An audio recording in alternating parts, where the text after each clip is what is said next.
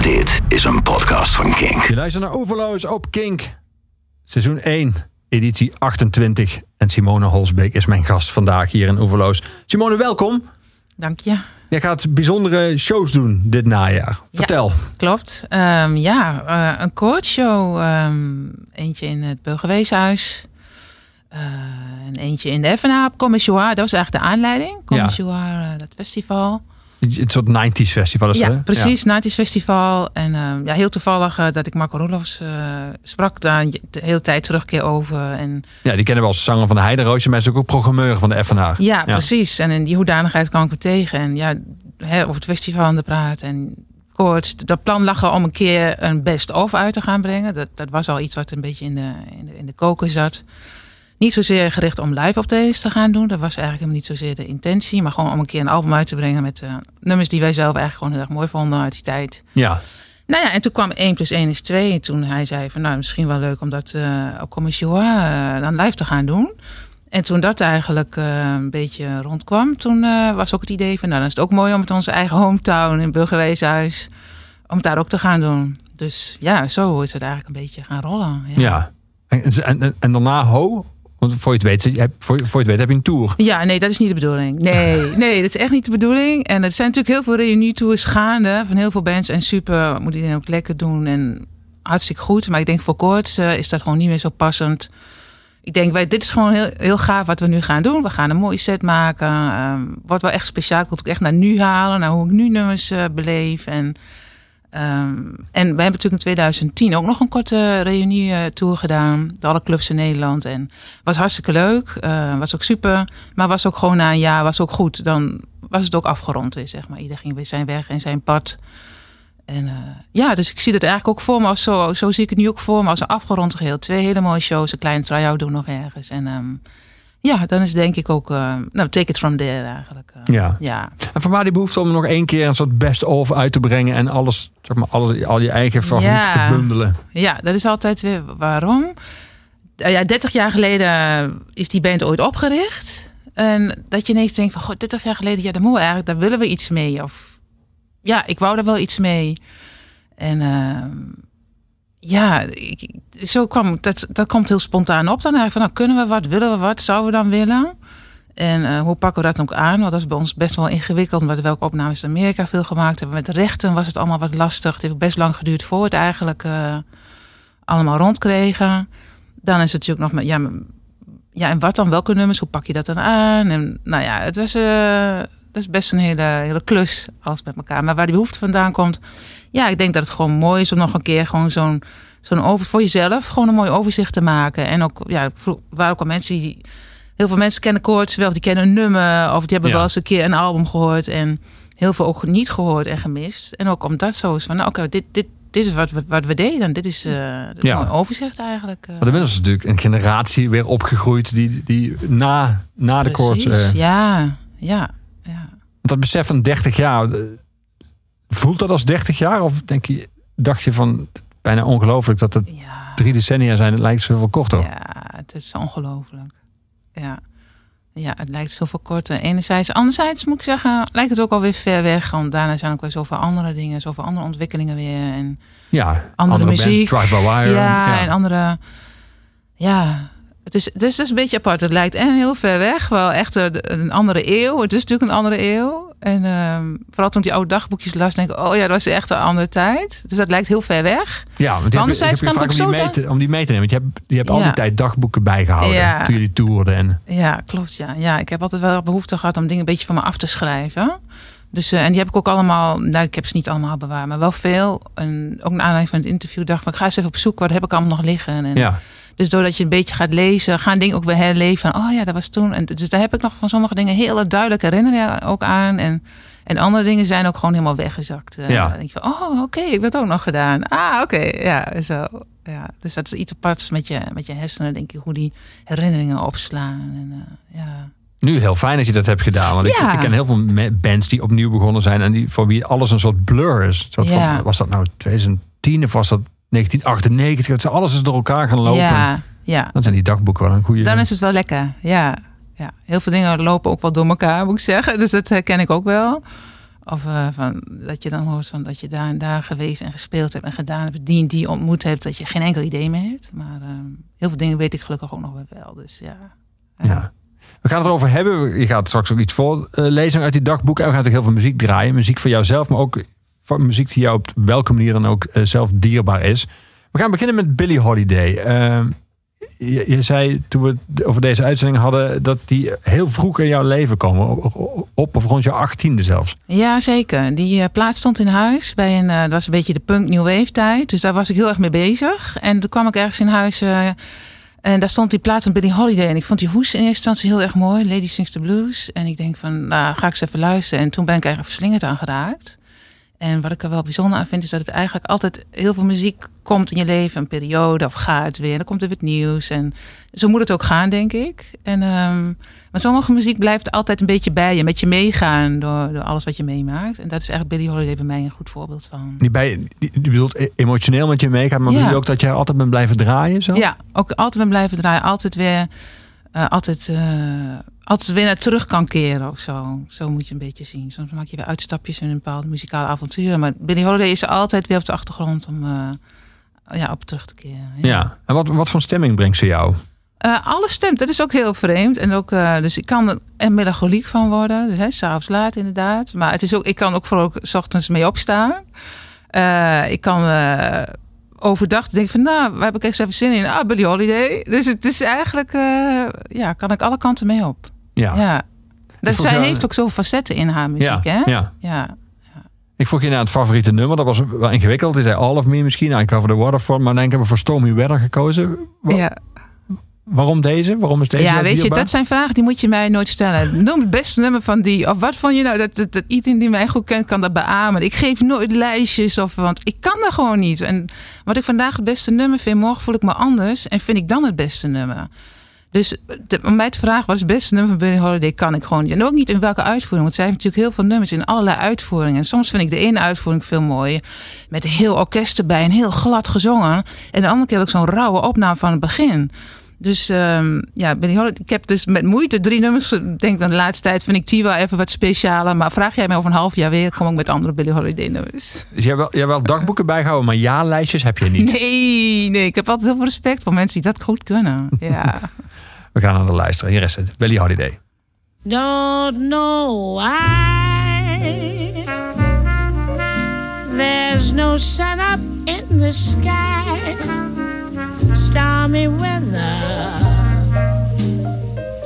Since my man and I ain't together, keeps raining all the time.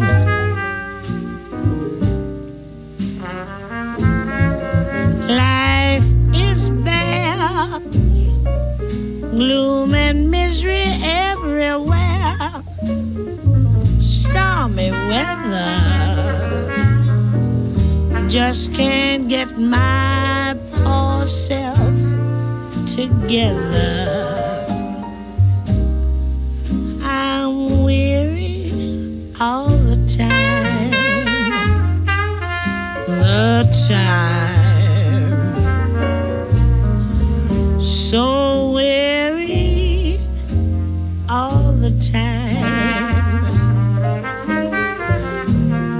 He went away, the blues walked in and met me. If he stays away, old rocking chair will get me all I do is pray. The Lord above will let me walk in the sun once more. Can't go on. Everything I had is gone. Stormy weather since my man and I ain't together.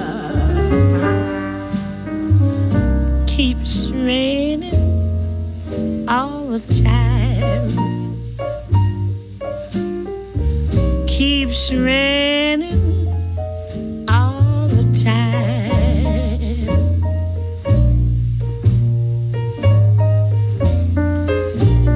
When he went away, the blues walked in and met me. If he stays away, old rocking chair will get me. All I do is pray. Lord above will let me walk in the sun once more. Can't go on.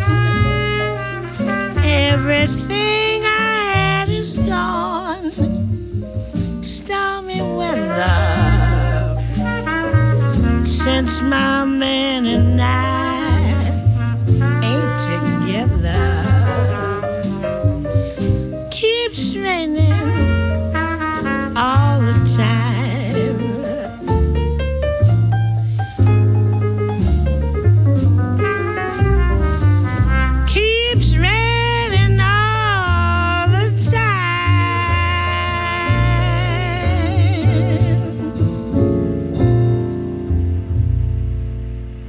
Ja, uit de platenkast van mijn gast vandaag in Oeverloos, Simone Holsbeek, hoorde je Billy Holiday. Ik zeg wel platenkast. Heb je een platenkast nog? Eh, ja, ik heb een kast, eh, een muziekkast. Daar staan platen in en cd's. Er ligt nog een eh, verstoft cassettebandje. Het is, één heb je bandjes band. ook bewaard? Ik Ja? heb ook nog wat bandjes, ja, zeker. Het is, het, is, het is een rommeltje in die kast, maar ik vind altijd wel weer iets, ik vind er altijd wel weer iets waar ik zin heb om naar te luisteren. Ja. Ja.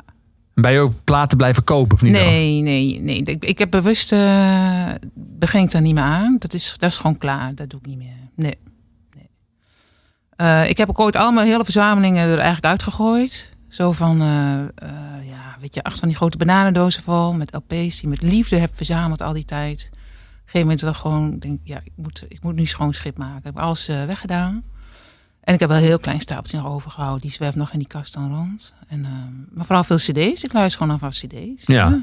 ja. En ja, Spotify of zo. Of, eh, nou ja, alles eigenlijk wat er tegenwoordig is. Hè? Muziek op te luisteren. Ja. Ja. Maar was dat voor jou een overweging bij de Courts om te denken, ik wil ook een soort van dat, dat die verzameling, dat die soort fysiek nog aanwezig is, Ja. dat die op iets tastbaars Ja, uitkomt? en die moest ook op LP, hè? Dus dat, dat was wel heel duidelijk van. Dat was ook het eerste wat we wisten van als, het, als we dat gaan doen, dan moet hij op LP. Is ook alleen op LP uitgekomen. Misschien zijn nu wel verzoeken om het ook op wat andere formats uit te brengen. Dus we gaan daar wel over denken. Maar ehm, in eerste instantie echt op LP. Dus dat, dat, dat is hoe je moet beluisteren en dat is hoe je moet eh, ondergaan. Want ja, die muziek kwam ook allemaal uit op vinyl, op LP. Dus het, ja, en op CD. Maar, Ja. ja.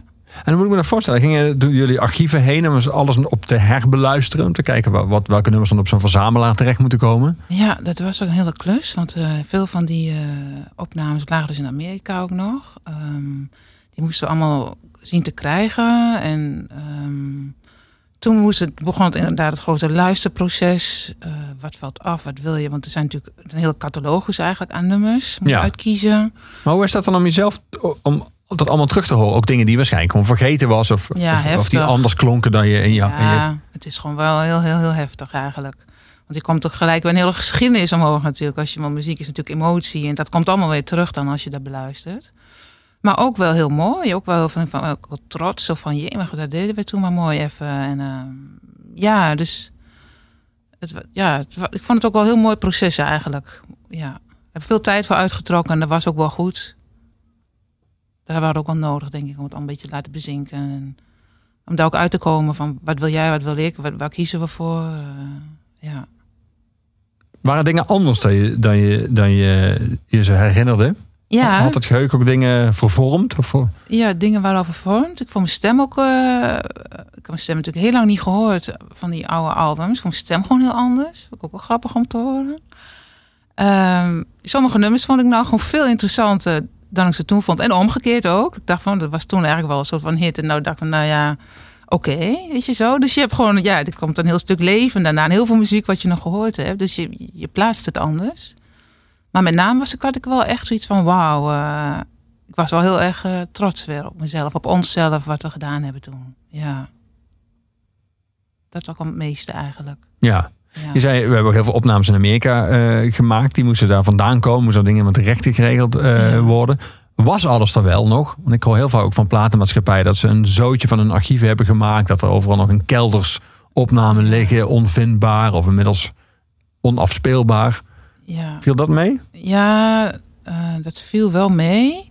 Sommige dingen vielen wel mee. Een aantal dingen hadden we ook al wel in eigen beheer. Een aantal, dat was natuurlijk makkelijk. Ja. Maar bijvoorbeeld die opnames van eh Taurus en Moel, die Nick en Zeno had gemaakt, dat was allemaal wel veel ingewikkelder. Ehm, ja, dus dat hing er eigenlijk vanaf. We hebben met heel veel verschillende producers eigenlijk gewerkt. Heel veel studio's ook gezeten. Dus het hebben we allemaal verschillende lijntjes uitgezet. En over het algemeen vonden mensen het eh, wel heel erg leuk om daarna allemaal te helpen om te gaan zoeken daarna. En, eh, dus het is eigenlijk hebben we alles wel gekregen, behalve die John Peel sessie. Eh, hadden we niet meer die van die eerste sessie niet meer de originele opnames. En dan wel weer daar weer opnames van, maar minder kwaliteit. En dus het konden we dan weer helaas niet goed toevoegen in het geheel. Dus ja, dat is zoeken. Hè? Dus eh, je wil niet te veel kwaliteitsverlies. Moet natuurlijk ook wel ontzettend lekker klinken Ja. opnieuw alles weer eh, ja, gemasterd en gedaan. Dus ja, het is wel echt dat je denkt van... Nu klinkt bijvoorbeeld Eat Your Heart Out echt zo dat, eh, dat je denkt van... Zo het, had hij eigenlijk toen al moeten klinken of zo. Hè? Dan net nog even de techniek die je nu weer kan gebruiken daaraan toe te voegen. ja. Is het dat vooral? Is het gewoon verbeterde techniek? Ja, gedeeltelijk wel, denk ik. Ja. En ook visie, want een stukje visie. Nou, dat je denkt van ja, eigenlijk is dat net een, een visie, een idee of een productie, zeg maar. Die nu anders is dan, dan je die toen had. Toen had. Ja. We gaan muziek draaien van een band die op dit moment een tour is. Ze spelen in 30 steden, iedere avond 30 nummers. Ik heb het over de band Helmet. Eh, we gaan luisteren naar het openingsnummer van het album Meantime. eh, in the Meantime. Daar heb je er veel mee gespeeld, hè? Ja, nou die kennen wij eh, uit die tijd ook nog begin eh 90s. Uit, veel in New York. ehm, via onze tourmanager destijds Brian. die was bevriend, zat in een band. En die band oefende in dezelfde oefenruimte waar Helmet oefende. Dus dat, was, het waren goede maatjes. Ehm, hebben zelfs nog wat backline van ze geleend op een gegeven moment. Ook, eh, ja, zo gaat het dan. En eh, ja, feestjes. Ik heb een barbecue gehad samen met Helmet. eh, en in die tijd, ja, dat was fantastisch. We waren een groot fan. En ja, kan niet anders zeggen dan dat ik daar ook, ja, ook toen live, het was gewoon echt een orkaan, die band. Die was gewoon echt zo bijzonder op dat moment, wat ze deden. Dat, en hele aardige lui, supergoeie drummer. ehm, ja, en een hele aardige, leuke down-to-earth lui. Ja, dat zijn de meeste muzikanten eigenlijk gewoon heel leuke mensen. Ja. Ja. En ook wel eh, Aftertaste, Betty, waar klassiekers gemaakt ook van albums. Precies. Ja. Is dan een, vind je dat, blijf je zo'n band dan interessant vinden? Ze maken natuurlijk nog steeds albums Mhm. eh, eh, en ze spelen nog steeds heel veel. Of, of verlies je die weer even uit het oog? Ja, ja ik, ik zelf veel muziek verlies ik dan weer uit het oog. Dan heb ik een periode dat ik daar echt mee bezig ben, dat ik ook helemaal induik. En dan komt er weer vaak iets anders voor in de plaats, omdat mijn smaak zich ook weer wat ontwikkelt en andere kant op gaat. Wat ik net al zei over Billie Holiday, dat blijft altijd bij me. Maar Helmet is een voorbeeld van een band die ik dan een periode echt gevolgd heb en me ook beïnvloed heeft. Eh, en dan weer een beetje uit het oog verlies en weer overgaan naar wat anders. Ja. Ja. ja. We gaan naar ze luisteren. In the Meantime van Helmet.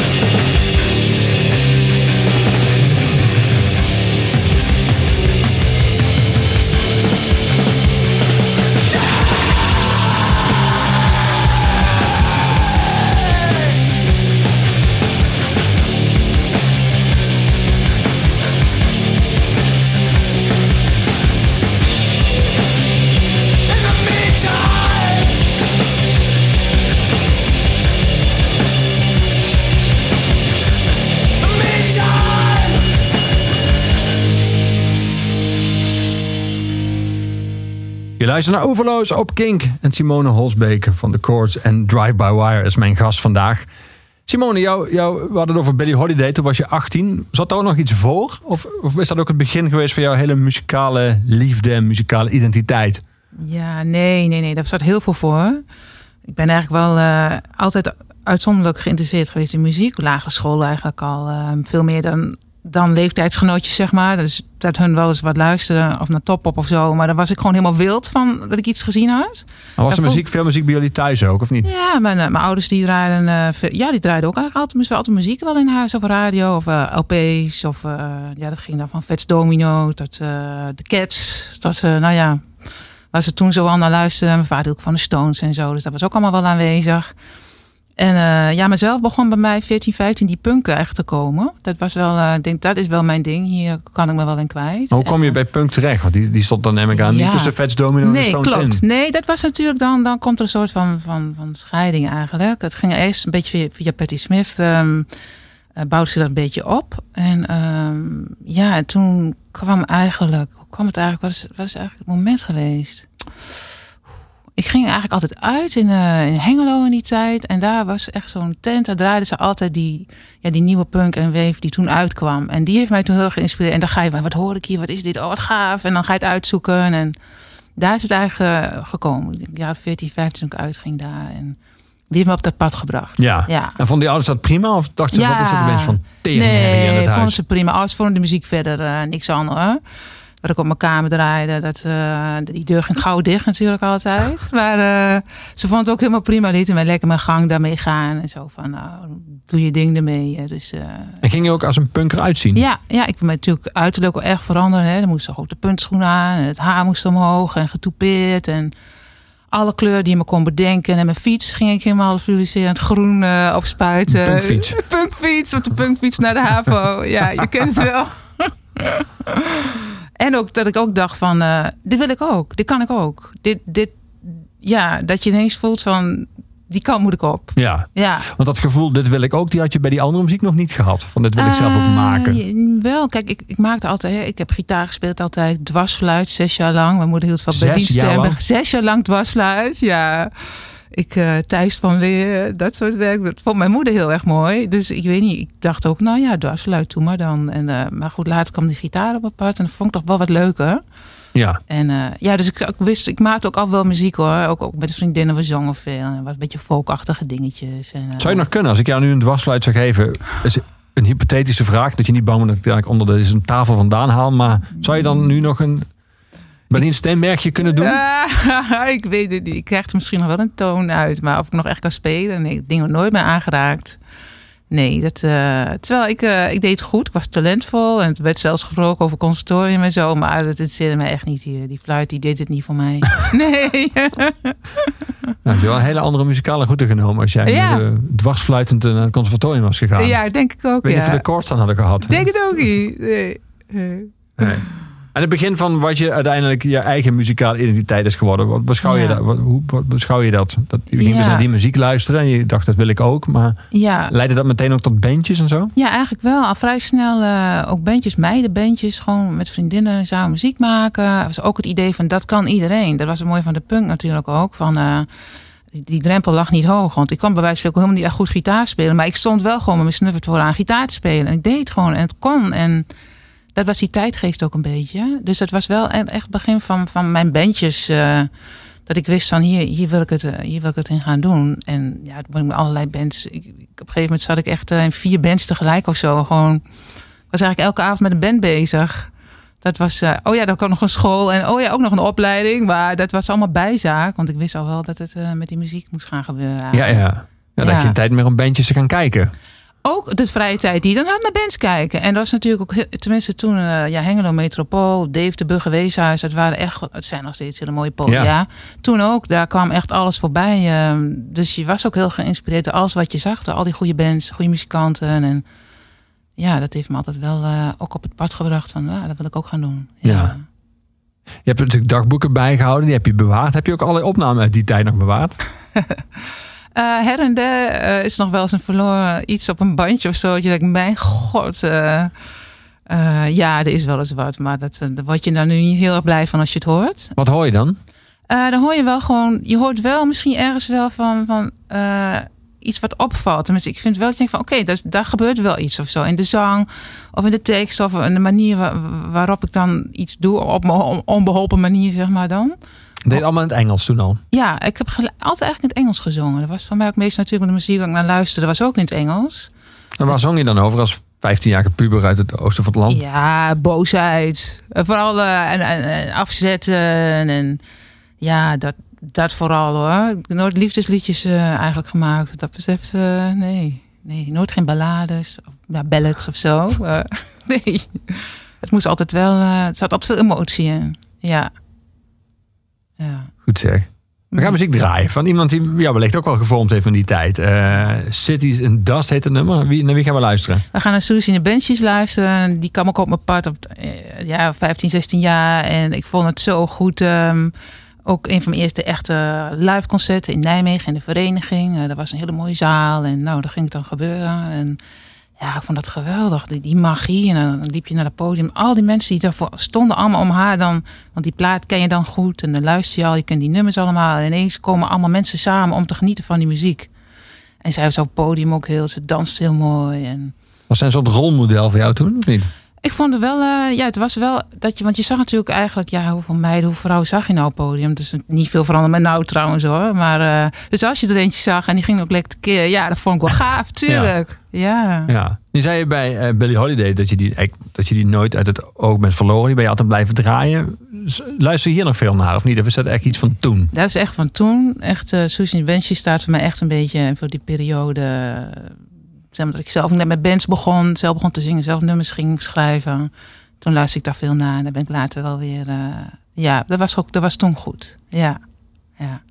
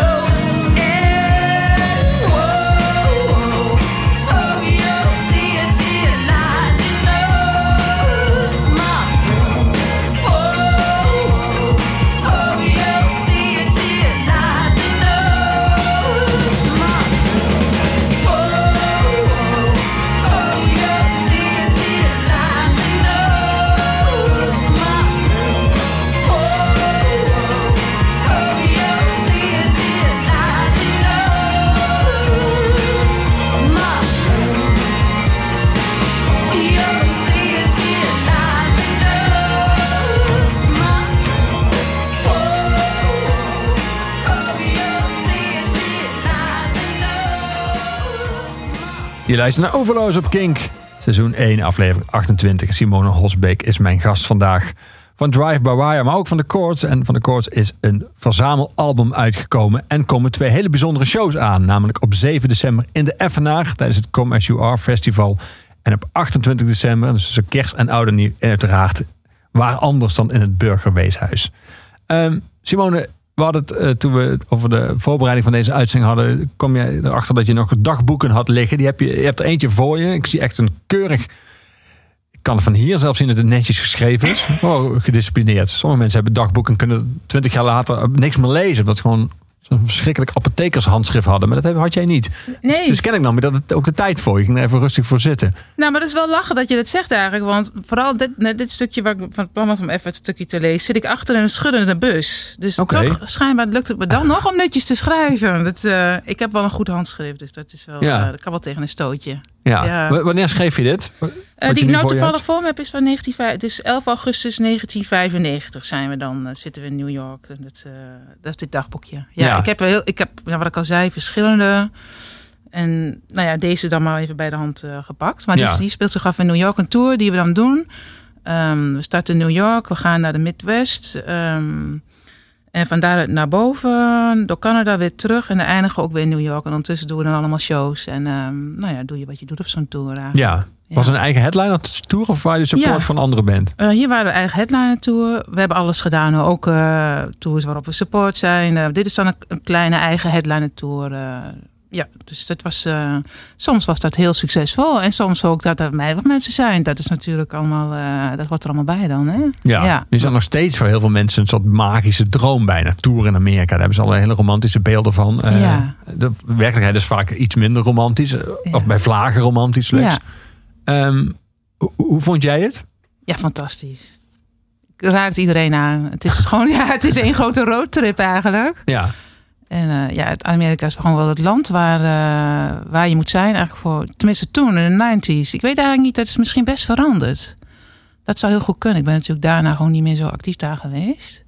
Maar toen, in de 90s, wou je gewoon daar zijn. Want daar gebeurde het gewoon. Dat was een heel mooi clubcircuit. Daar kon je echt... eh, ja, daar kon je heel goed spelen. Ja. Leuk publiek. en veel bands waar je natuurlijk zelf naar luistert en dat was, kwamen uit Amerika. Ja, ja dat en, die, en die scene kwam natuurlijk daar vandaan. Ja, dus wij, ja, onze muziek hoorde daar ook eigenlijk wel. Het, was, eh, het paste gewoon allemaal bij elkaar. Ja. Ja.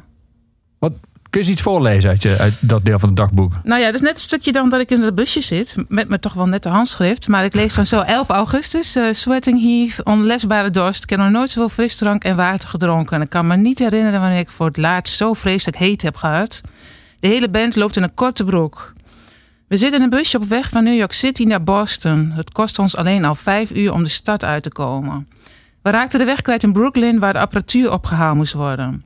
Voor ons zit Josh en Adrian, onze manager. Daarachter op het bankje zit Arnie, Mas en Yuko. Jackie en ik zitten op twee zelf meegenomen stoeltjes tussen de apparatuur achter in de bus. Die nogal heen en weer schuift, dus wij ook. Alleen voor in de bus zitten twee raampjes en er is geen airco. Het zweet druipt langzaam en regelmatig langs mijn rug naar beneden. Er is geen houden aan. Adrian is nu een echte manager. Niet dat ze er nog niet was, want ze hangt de hele tijd aan haar draadloze telefoon. Veel belangrijke gesprekken heb ik nog niet gehoord. Wel dat ze twee keer haar moeder heeft gebeld. Dat is ook belangrijk natuurlijk. Ja, dat vond ik al zo grappig, die draadloze telefoon. Ja. Hè?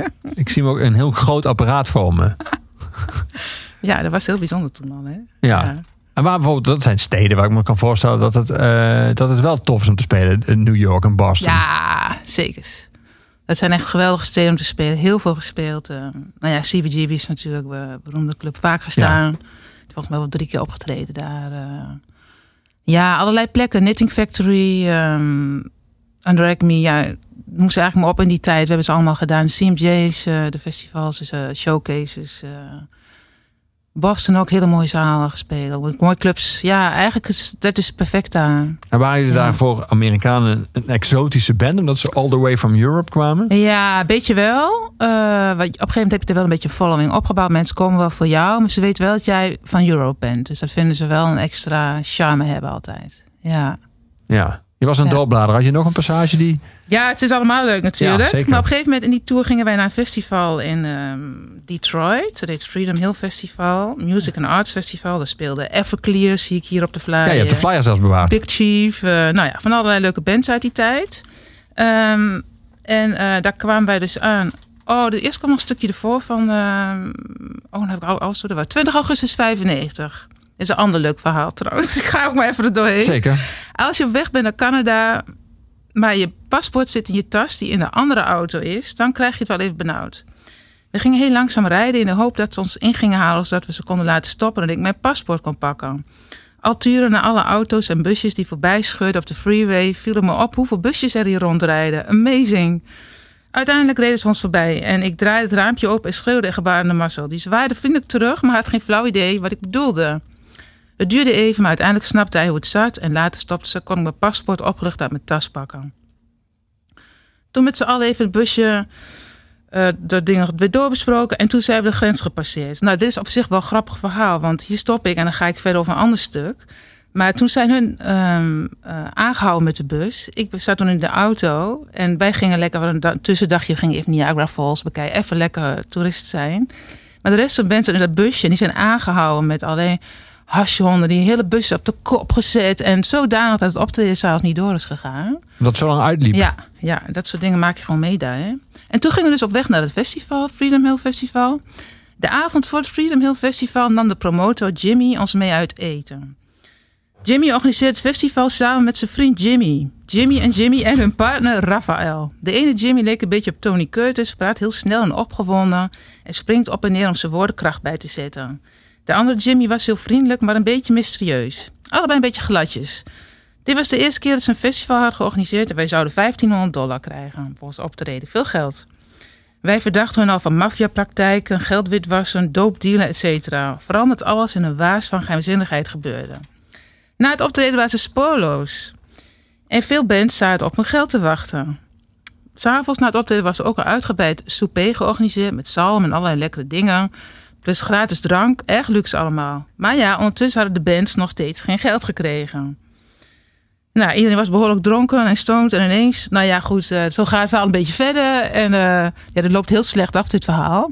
Want, eh, Voor, voor Jimmy en Jimmy of voor jullie? nou, eigenlijk op een gegeven moment zijn we onze fandriver kwijt. Eh, we kunnen daar niet meer weg, want die gast die ons busje reed, die was, eh, die was verdwenen.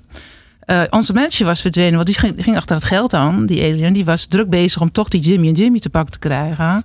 Ja, dit is echt een verhaal. eh, dat, eh, ja, dat ging de volgende dag nog door. Op een gegeven moment is die fandriver gevonden, heeft ons opgehaald bij het festival. We zijn nog bij het hotel ergens terechtgekomen. En de volgende dag moesten wij door naar het volgende optreden. Maar wij moesten eerst dat geld, dat moest ook cash. En ik heb natuurlijk die tijd ook geen... eh, ja, het kon niet anders, hè. Ik bedoel, er was geen telefoons en eh, het hele internet. Ja, dat was zo. Dus het moest gewoon, die zaken moesten gewoon gedaan worden. Dus eh, ja, ik, dat is ook... eh, uiteindelijk het geld is gekomen. Dat kan ik nog wel vertellen. Maar Oké. het was wel... ja, er kwamen wel wat vervelende dingen aan te passen. Echt naar het huis toe van die... Ja, dus die ja, daar hadden ze al het geld verzameld. Geen van de bands had geld gekregen. En ze stonden eigenlijk op punt om er echt van door te gaan, die lui. Dat stukje heb ik nog niet meegemaakt. Ik was net weer in een andere auto weer, maar dat heb ik dan weer gehoord. Dus het was wel eh, behoorlijk dramatisch. We hebben het geld gekregen, maar er ging eh, wel onder flink eh, gescheld. Eh daar is nooit meer woord gewisseld eh, onderling. En die mensen zijn volgens mij ook helemaal verdwenen uit het circuit. Dat is maar goed ook, denk ik. Ja, ja. Jimmy en Jimmy. Jimmy en Klinkt ook Jimmy. wel als twee pseudoniemen eigenlijk, als je het zo zegt. Eigenlijk wel, hè? Ja. We gaan naar Eat Your Heart Out luisteren. Ehm, wat, wat is het verhaal van dit nummer? Wat herinner je je van de opname hiervan? Ja, Eat Your Out is eigenlijk eh, een van de eerste nummers die we echt, waarvan we echt voelden van, nou, dit is, eh, hier zijn we heel goed bezig. Dit is wat we willen. Eh, deze stijl, deze sound. Dit klopt. Ehm, ook die toen we als demo-opname voelden we al van, ja, dit is echt een nummer dat kan wat voor ons gaan betekenen. En dat was ook zo. Is ook, eh, dat nummer is onder andere ook echt opgepikt toen door John Peel, eh, gedraaid. Ehm, en van daaruit nou, is natuurlijk een hele lijn ontstaan richting Amerika TVT Records. Die ook via dat nummer eigenlijk met ons in aanraking kwam. Uh, VPRO ging hem draaien. dus dat voor, voor ons een heel belangrijk nummer eigenlijk geweest in die tijd. ja, ook de video die daarbij gemaakt is toen in New York. Ja, die gaf ook zo goed weer de sfeer van het nummer. Ehm, ik denk dat iets hard denk ik, die eerste periode van koorts, daar is dit nummer eigenlijk wel symbool van, van het beste wat wij uh, toen te bieden hadden. Ja.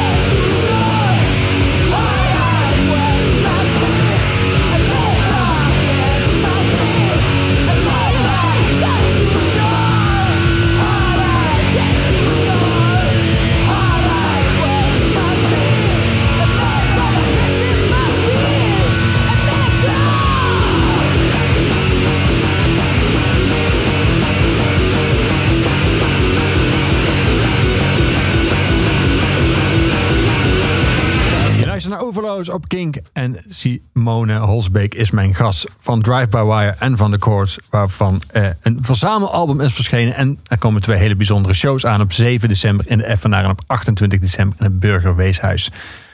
We gaan luisteren dadelijk, Simone, naar een hele belangrijke invloed van jou en van jullie ook. Uh, Sonic Youth. Um, kun je eens iets vertellen over uh, jullie ontmoetingen? Want jullie hebben ook, niet, hebben ook vaak zijn op dezelfde festivals terechtgekomen. Ja klopt. Ja, eigenlijk eerst um, kwam het al. Ons eerste album hebben we opgenomen met Nick Zeno. Dat uh, is de producer van Daydream Nation. Het album wat wij van Sonic Youth op dat moment uh, ja, het, album, het tofste album van ze vonden. En daarom wouden we ook graag met die producer samenwerken. Hij stond op ons lijstje. Om die reden? Om die reden. Ja. Hij stond op ons lijstje en Steve Albini. Die twee die wouden van ons eerste album. We mochten, we hadden de luxe positie dat we een producer mochten kiezen. En het label wou het wel betalen. Dus oké. Dat is heel Dus- luxe. Heel luxe. Eh, Albini kon het dan met niet. Hij zat met Pietje Harvey eh, op te nemen.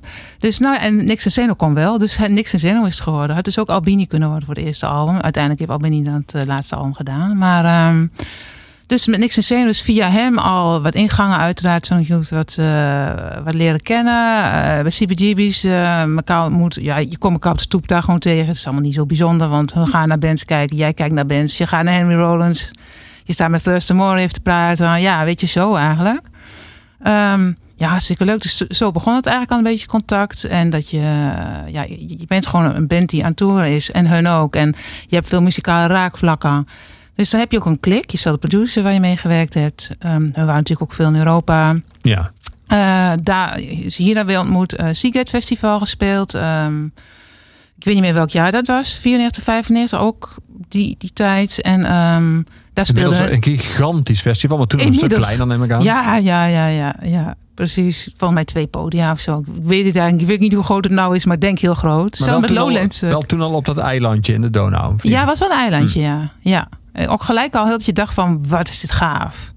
Dat voel je wel gelijk. Dat vond ik bij Lowlands ook de eerste keer. Ik denk, want dit wordt echt wat. Nou, dat is ook zo gegaan. Ja. heel voorspellende gaven. Maar eh, nee, nee, super. Dan, dan ben je alleen maar gewoon heel trots dat je daar hebt mogen staan, uiteraard. En we zien het net zo. Eh, we deelden daar ook zo'n, dan heb je backstage van die, ja, van die caravans waarin je dan die deelt met eh, andere bands. Eh, hele grote bands hebben een eigen caravan natuurlijk.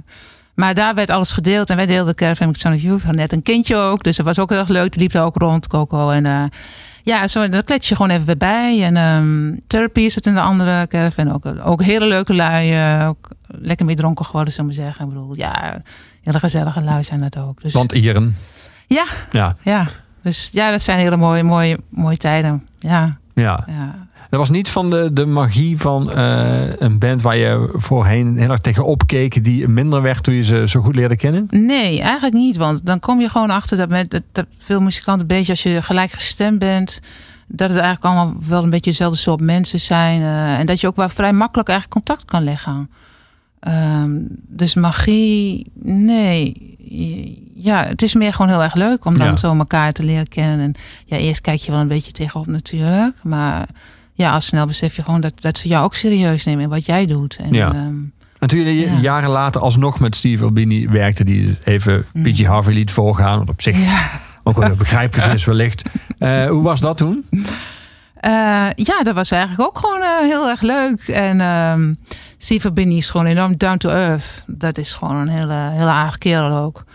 Ook En- wel te vrij dominant in zijn. eh, al, al, alle, al zijn platen die hij heeft geproduceerd, kun je dat Ja. meteen horen. Dus hij heeft een, Absoluut. duidelijke, een, een vrij Ja. duidelijke visie op hoe iets hoort te klinken. Oh ja, hij weet echt wat hij wil. En dat uh, hoe, hoe niet op andere gedachten proberen te brengen eigenlijk. Hè?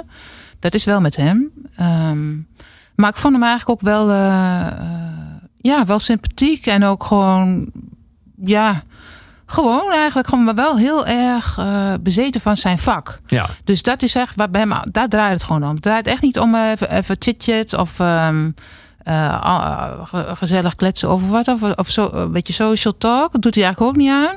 Maar over de muziek, daar kan je gewoon door blijven praten met hem. Of hoe iets moet klinken. Of hoe een microfoon afgesteld wordt. Of hoe de gitaar klinkt. Welke gitaar je überhaupt gebruikt. Maar welke snaren, welk effect, welk snoer, welke plug. Ik zeg maar wat. Dat is Steve Albini. Ja, ja, fantastisch. Dus dat was, ja, dat was eigenlijk wel geweldig. Ja, ik heb zelfs haar nog geknipt. Hè? Dus eh, dat, eh, dat soort dingen ook. En wij, wij kookten daar elke dag. Heeft een hele leuke studio waar je ook kan slapen. En de hele band is dan eigenlijk intern.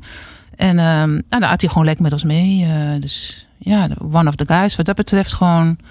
Maar ook wel iemand die gewoon... ehm, eh, als de band er staat te overleggen of zo, dan pakt hij zijn krantje even en dan zit hij achter het mixingbord, zit hij even de krant te lezen. Zo van, nou, ik uh, jullie maar even. Ik, uh, doe, ik doe even wat anders nou. Ja, dat is ook Steve Albini. Ja. We gaan naar Sonic Youth luisteren. Cool thing.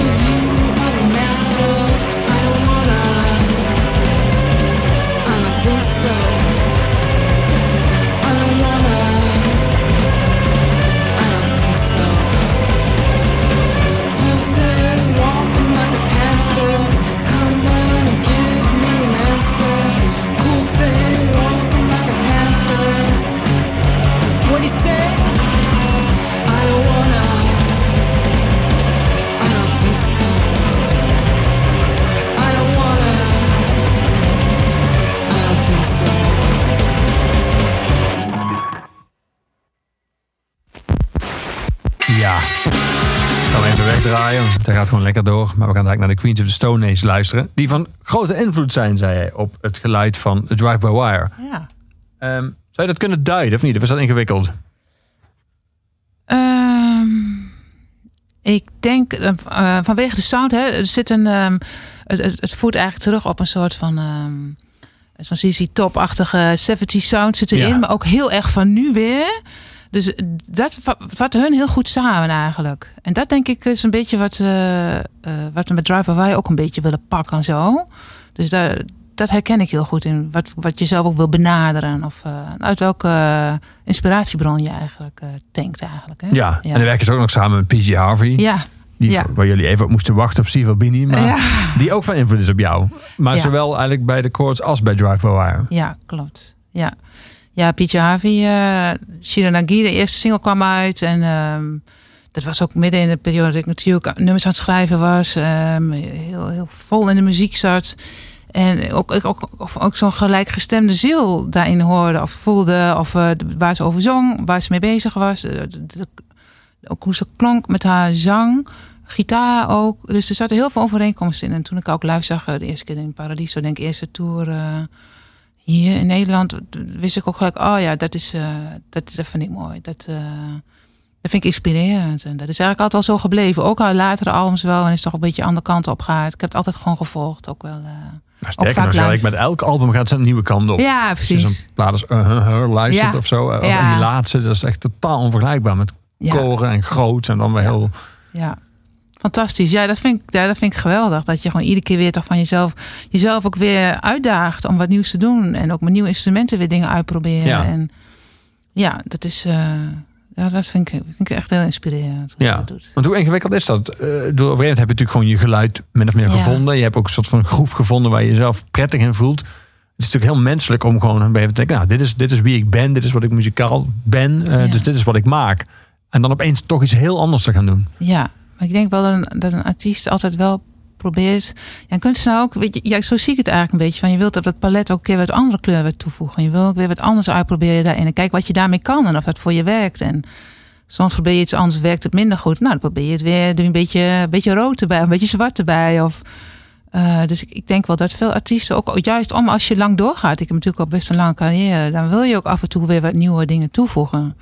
Dus daar vind ik, ik vind het eigenlijk ook wel heel eh, normaal en menselijk om dat, om dat te doen op die manier. Ja. Ja. Heb je wel eens dingen geprobeerd waarvan je nu achteraf denkt... nou oké, dat heb ik, ben blij dat ik het geprobeerd heb... maar dat was dus kennelijk echt gewoon niks voor mij... of dat pakte gewoon niet goed uit? Of... Ja. Ehm, weet ik niet. Wel dingen waarvan ik denk. ehm, dat vond ik toen in een bepaalde periode gewoon interessant om te doen. En nu niet meer zo. Dat, dat wel, maar ik heb al, in principe alles wat ik gedaan heb, sta ik nog wel gewoon heel erg achter van. Dat is wel, dat was ook goed dat ik dat ook toen gedaan heb, want dat wou ik toen ook uitproberen, zeg maar. Dus, Ja, zelfs die vier bandjes als 14-jarige. Met Ja, zelfs dat, weet je. Het is ook goed dat ik in de bluesband achtergrondzang heb gedaan. Weet je, dat, daar leer je ook weer van. En dat heeft me ook weer gevormd. Dus ja, dus ik, eh, nee, ik, vind, zie, ik zie het allemaal als één groot geheel eigenlijk wat me gevormd heeft. En eh, ja. ja, Onderschat, achtergrondzangeressen. Er een prachtige documentaire over gemaakt... dat dat min of meer eh, een beetje soort van de kern was. Van dat dat de onzichtbare krachten zijn. ja, zeker onderschat. Zo belangrijk. Goede achtergrondzang. Nou, dat kan, dat, dat, dat kan zoveel brengen aan, aan een nummer en aan een optreden. Dus eh, ja, heel belangrijk. Als je dat goed kan. Ja, We gaan naar de Queens of Stone Age luisteren. lekker.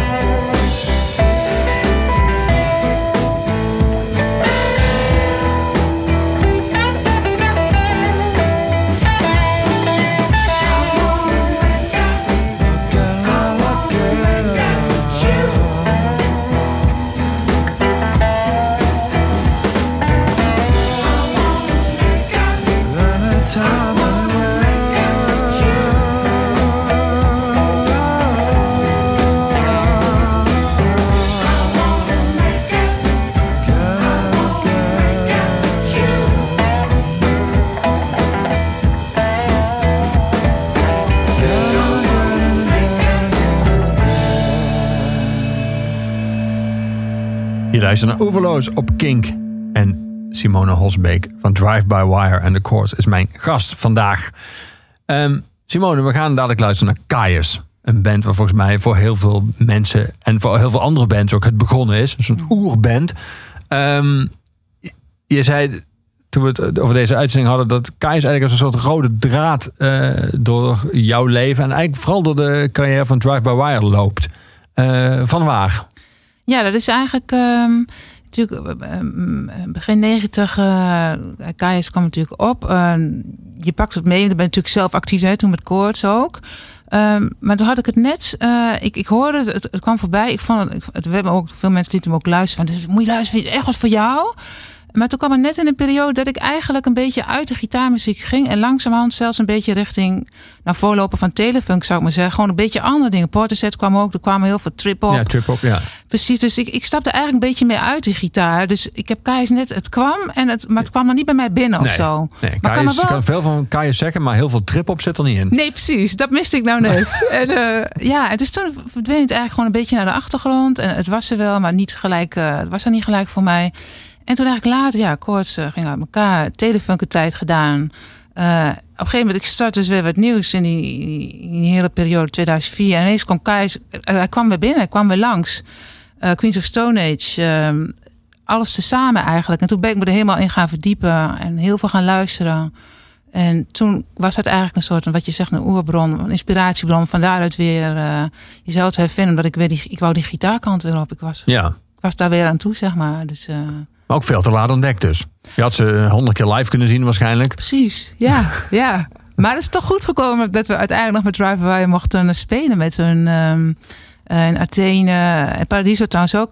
Kais Lis was dat dan. Ja. Um, ja, dat was natuurlijk wel geweldig dat we die kans kregen. En uh, voor 2000 uitzinnige Grieken dat optreden gedaan hebben. Dat is echt, als die Grieken, dat is als die losgaan, dan naar een bergje maar. Hoor. Dat is zo fantastisch. Dus uiteindelijk, uh, ja, toch nog daar een mooi stuk van mogen meemaken op die manier. Maar, ja. ja wat is, dat, is, is het gelukt aan al die verschillende soort reïncarnaties van die band om die ziel van die band overeind te houden? Of, ja, vond ik wel. Vond ik wel. Het kwam bij mij wel uh, heel goed binnen. Ja, ik vond dat die ziel er zeker nog was. Het voelde gewoon uh, ja, heel intens. Het was gewoon heel erg goed eigenlijk. Ja.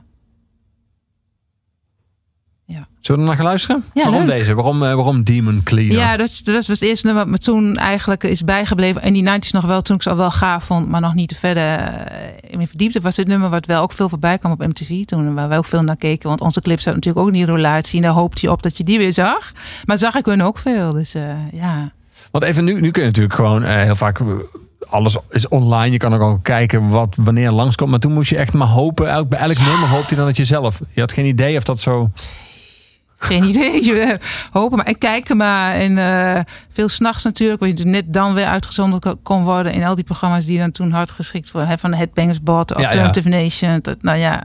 En dan is, hey, we waren er weer voorbij gekomen. En ja, dat, uh, zo ging dat dan toen, hè? Ja.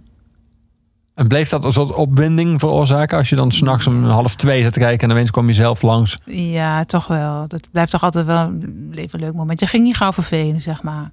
Nee, dat bleef wel. Op een gegeven moment wel iets gewoner, maar het bleef altijd wel heel gaaf. Ja. ja. Is dat verdwenen? Want het belang van televisie, van, zeker van clipkanalen, zover ze er nog überhaupt zijn, van, ook van radio, is natuurlijk allemaal ja. wel kleiner geworden. Nu ja. je zelf playlisten kan samenstellen en zelf kan. Dat is echt verdwenen, dat is echt weg.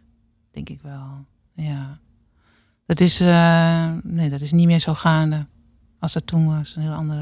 Want je had het gevoel als ik erop was dan van nu, nu zit iedereen te kijken of zo. Dus, en iedereen, iedereen keek ook. Ja. Want je wist ook van, tenminste alle gelijkgestemden, alle alternative uh, luidjes, die, die ja. wisten ook waar ze naar moesten kijken, welk moment. Uh, je, je luisterde naar, naar John Peel, naar de, de, de, programma's waar dus de nieuwe namen weer naar voorbij kwamen. Dus dat was je informatiebron ook eigenlijk.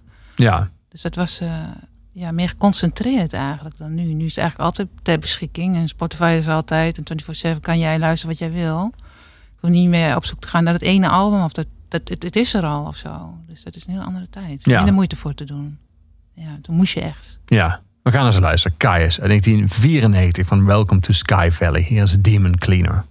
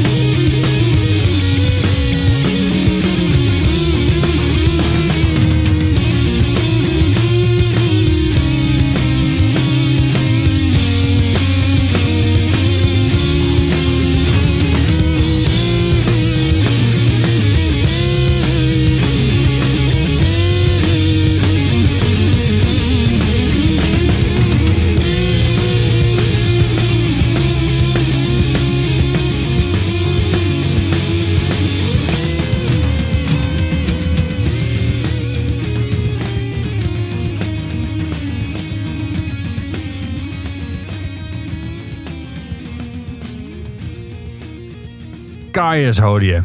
Met enige vertraging dan alsnog een hele grote invloed van mijn gast vandaag in Oeverloos, Simone Holsbeek. Ehm, Simone, we gaan dadelijk eh, naar Drive by Wire luisteren. Niet naar, de, niet naar de You Better Run, niet naar de nieuwe single, maar naar het nummer waarvan jij zei dat eigenlijk jullie soort van opnieuw inspiratie heeft gegeven. Ja. Blood Red Moon.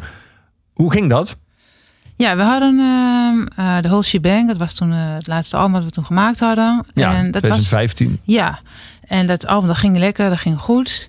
Maar daarna was het wel, ja, we waren tien jaar bij elkaar, we hadden het album uitgebracht. En het bracht ons wel een beetje op zo'n punt van, ja, hoe gaan we nu verder? Dat is net een relatie, hè, een band. Ja, precies. Nou, die diepe zucht zegt ook al wel iets.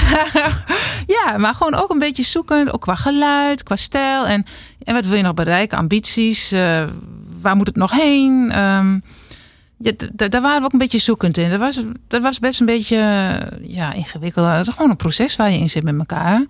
En toen eh, en ook onzeker van hoe dat dan eh, verder gaat. En gaat het wel verder? Of, Ja.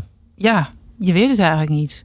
Zo, zo stonden we eigenlijk een beetje in op dat moment. Ehm, en we bleven wel gewoon wel repeteren. Of tenminste wel kijken of de dingen uitkwamen. En ook zoekend, ook wel daarin. En eigenlijk een van de eerste dingen die, die toen eigenlijk in die tijd een beetje is ontstaan... is eigenlijk Blood Red Moon. Eh, er ontstonden wat meer dingen. Maar dat was het nummer van... Ik toen dacht van... oh, toen we dat nummer gemaakt hadden... Toen dacht ik, we moeten echt gewoon beslist nog een album maken. Want als we dit nog in ons hebben... eh, dan, is er nog, dan is er nog wel meer in ons. En dat was eigenlijk Blood Red Moon. En Want daar was je een beetje bang voor dat het op was of zo. Dat het ja, soort van... op. Of er ook, ehm, weet je wat ik net ook zei, zo'n palet. Of dat je wil schilderen. Er moeten weer nieuwe kleuren bij op. Of er moet weer... eh, misschien gaat het dan voor mij. Maar dan wil ik weer, dan wil ik weer iets, iets erbij. Of iets, mezelf ook weer uitdagen. Eh, en dat was ook zoeken natuurlijk. Hoe je, hoe je dat dan weer doet binnen zo- zo'n band die je, op, die op dat moment hebt. En die gewoon lekker loopt. Maar waar je ook weer denkt, nou, ik wil er wel iets aan toevoegen eigenlijk. En ook qua eh, opnames wou ik ook gewoon, wouden gewoon een keer nog beter gaan. Gewoon echt een keer daar ook een overtreffende trap in maken. En daar hebben we dit nummer eigenlijk gebruikt om bijvoorbeeld toen hebben we gedacht aan Guido Albers, ehm, ook een goede producer, om dit nummer gewoon eens met hem op te gaan nemen, te kijken wat hij daar aan- mee zou kunnen doen. Dus, en dat heeft heel goed uitgepakt. Uiteindelijk heeft dat geresulteerd in het album dan ehm Spellbound. Ja. Ehm, maar dat is allemaal, als ik dan terugkijk, is dit nummer daar echt cruciaal in geweest. Ja. Maar is dat, dat lijkt me best wel fascinerend. Zeker als je al zoveel ervaring hebt als jij. Dat er momenten zijn waarop je dus jezelf nog kan verrassen. Dat er nog iets in blijkt te zitten waarvan je niet had vermoed dat het erin zat. Ja, je moet jezelf altijd kunnen blijven verrassen, vind ik. Anders dan, is het, dan ga ik gewoon wat anders doen. Wat zou je dan gaan doen? Ik zou niet weten. Nou ja, ik, ik ben geïnteresseerd in van alles. Maar nee, muziek eh, hoort gewoon echt wel bij mij. Maar ik vind het, het- ja, ik hoop bij mij hoort ook wel een stukje vernieuwing. Of we, we dingen willen uitzoeken. Of weer me willen verdiepen. Of ja, dat, dat vind ik wel heel belangrijk. Als artiest zoek ik dat altijd wel op. Ja. Ja. We gaan naar luisteren. Van Spellbound, Blood Red Moon. I see changes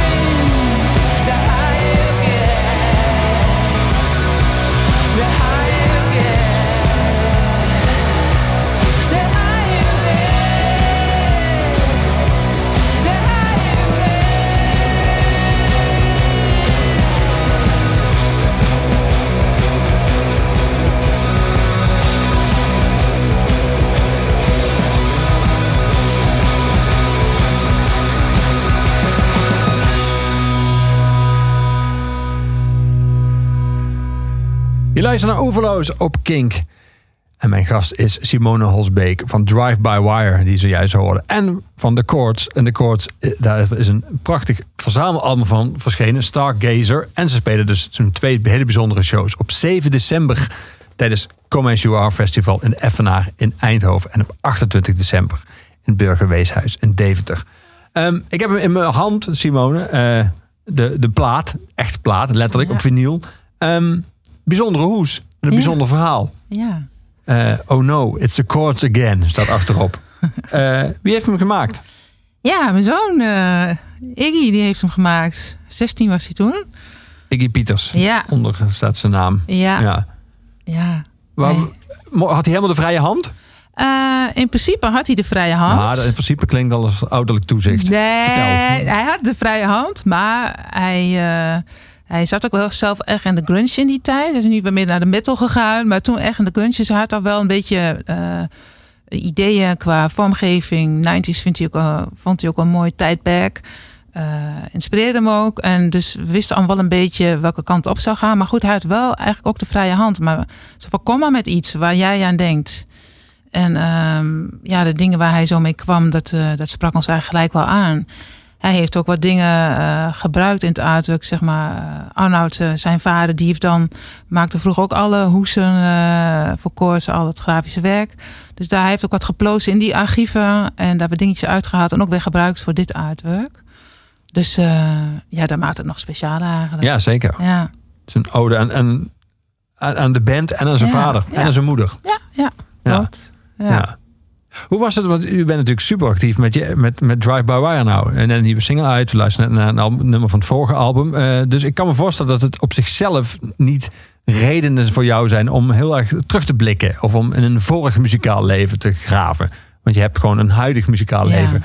Hoe was dat om dat even naast elkaar te doen? Dus je bent en bezig met eh, Drive By Wire. En je ging een soort van je eigen eh, verleden zitten spitten weer. Ja, dat is wel bijzonder. Want dat is inderdaad gaande. Net zoals jij dat zegt. Je schetst, schetst dat wel mooi. Want je zit zo in de oefenruimte zo'n zo'n koordset voor te bereiden. En nummers uit te zoeken. En je hebt de week daarna staan met Driver Wire Ja. ineens weer ergens. Hebt opeens zo twee tijdlijnen Ja. door elkaar. Ja, en dat is ook wel apart. Want bijvoorbeeld, dan misschien nou te binnen dat wij onlangs speelden wij bijvoorbeeld in Brabant een Jonas eh, met Driver Wire. En er waren ineens allemaal koortsluitjes die nog ooit het koorts op Roskilde hadden gezien. En, dus, die- en die roepen dan ineens iets harder of zo. Oké. Eh, dat is ook heel grappig. Ja, eigenlijk vind ik het wel heel leuk. Beetje schizofreen, wat je af en toe wel van. Maar eh, nee, het is vooral echt leuk. Het loopt nou inderdaad allemaal even door elkaar heen. En dat is gewoon even wat het is. Ja, het kan niet anders. Ik wil ook niet rappen waar je nou stopzet. Want er staan op hele leuke shows die komen. En koorts wil ik ook echt gaan doen. Nou, dat is ook echt...